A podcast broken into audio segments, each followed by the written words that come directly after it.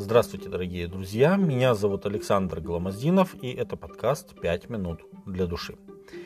Когда Ева держала на руках своего первенца, она, возможно, вспоминала божественное обетование о семени, которое сокрушит змея. Бытие 3.15.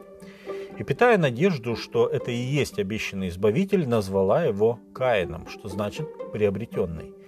Она сказала «приобрела человека от Господа». В оригинальном тексте можно прочитать как «приобрела человека Господа».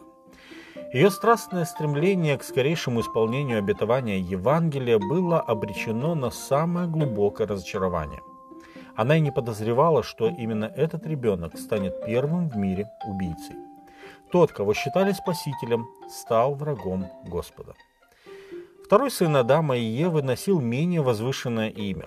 Авель означает пустота или суета. Об Авеле говорится, что он был пастырь овец, а Каин – земледелец. То, что Авель был пастухом овец, на первый взгляд может показаться странным, ведь люди тогда еще не ели мясо животных. Но давайте посмотрим на это с другой стороны. Когда Господь сотворил Адама, он не только повелел ему возделывать и хранить сад, Бытие 2.15, но также владычествовать над животными, рыбами и птицами, Бытие 1.28. По сути, Каин и Авель разделили ту ответственность, которая была возложена на их отца при творении. Но также очевидно и то, что первые люди понимали установленное Богом прообразное, то есть указывающее на грядущего Спасителя, поклонение в жертвоприношениях – так как Авель принес на жертвеннике первородное от стада своего и от тука их. И Господь презрел на Авеля и на приношение его. Бытие 4.4. Каин также принес Богу дар от плодов земли, но Бог не воспринял этот дар. Это очень разозлило Каина и впоследствии привело его к убийству Авеля.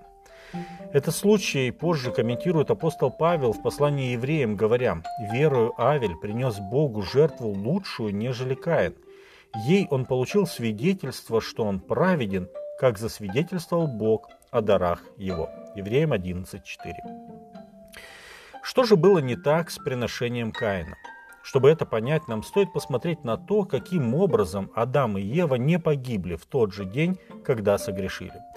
Ведь когда Господь предупреждал людей не есть от запретного дерева, Он сказал, в день, в который вы вкусите от него, смертью умрете. Бытие 2.17. Дело в том, что Бог, когда сделал Адаму и Еве одежды кожаные, кожу Он взял с невинных животных, отдавших свою жизнь в тот день. Они умерли за грех людей – Позже этот принцип заместительной жертвы опишет Павел, говоря о жертвоприношениях животных и жертве Иисуса Христа. Без пролития крови не бывает прощения. Евреям 9:22. Авель, принеся жертву Богу, выражал свою нужду в искуплении и прощении. Каин же не видел в этом нужды, он не считал себя обреченным грешником, нуждающимся в искуплении. Но теперь возникает другой вопрос. Зачем же он вообще принес свой дар? И почему это были плоды земли? Несомненно, Адам и Ева рассказывали сыновьям о счастливых днях, проведенных в саду, который теперь был для них недосягаем. Знали Каин и Авель о причине, по которой их родители были изгнаны из рая. Это все из-за какого-то плода, возможно, думал Каин. И вместо того, чтобы последовать примеру младшего брата и следовать Божьему плану возвращения в Эдем, он решил своими силами вернуться туда.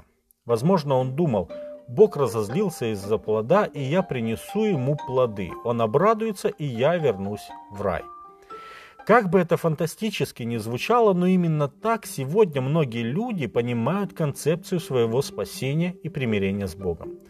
Своими собственными хорошими делами они пытаются повлиять на Бога.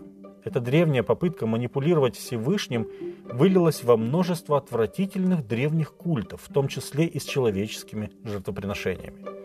Эта же концепция живет и сейчас, когда люди пытаются своим благочестием в кавычках заработать себе спасение – на что Исаия говорит, «Вся праведность наша, как запачканная одежда, и беззаконие наше, как ветер, уносят нас». Исаия 64, 6. Дорогие друзья, в этой трагической истории двух родных братьев мы видим столкновение двух сатериологических концепций, то есть путей к спасению и возвращению в рай. тупикового пути Каина и пути Авеля, ведущего к примирению с Богом. Кто-то из нас уже сделал свой выбор, кому-то этот выбор предстоит. Не ошибитесь, ведь выбор очевиден. Есть только один путь, ведущий в небо. Путь посредством крови Иисуса Христа. Евреям 10, 19. С вами были «Пять минут для души» и пастор Александр Гломоздинов.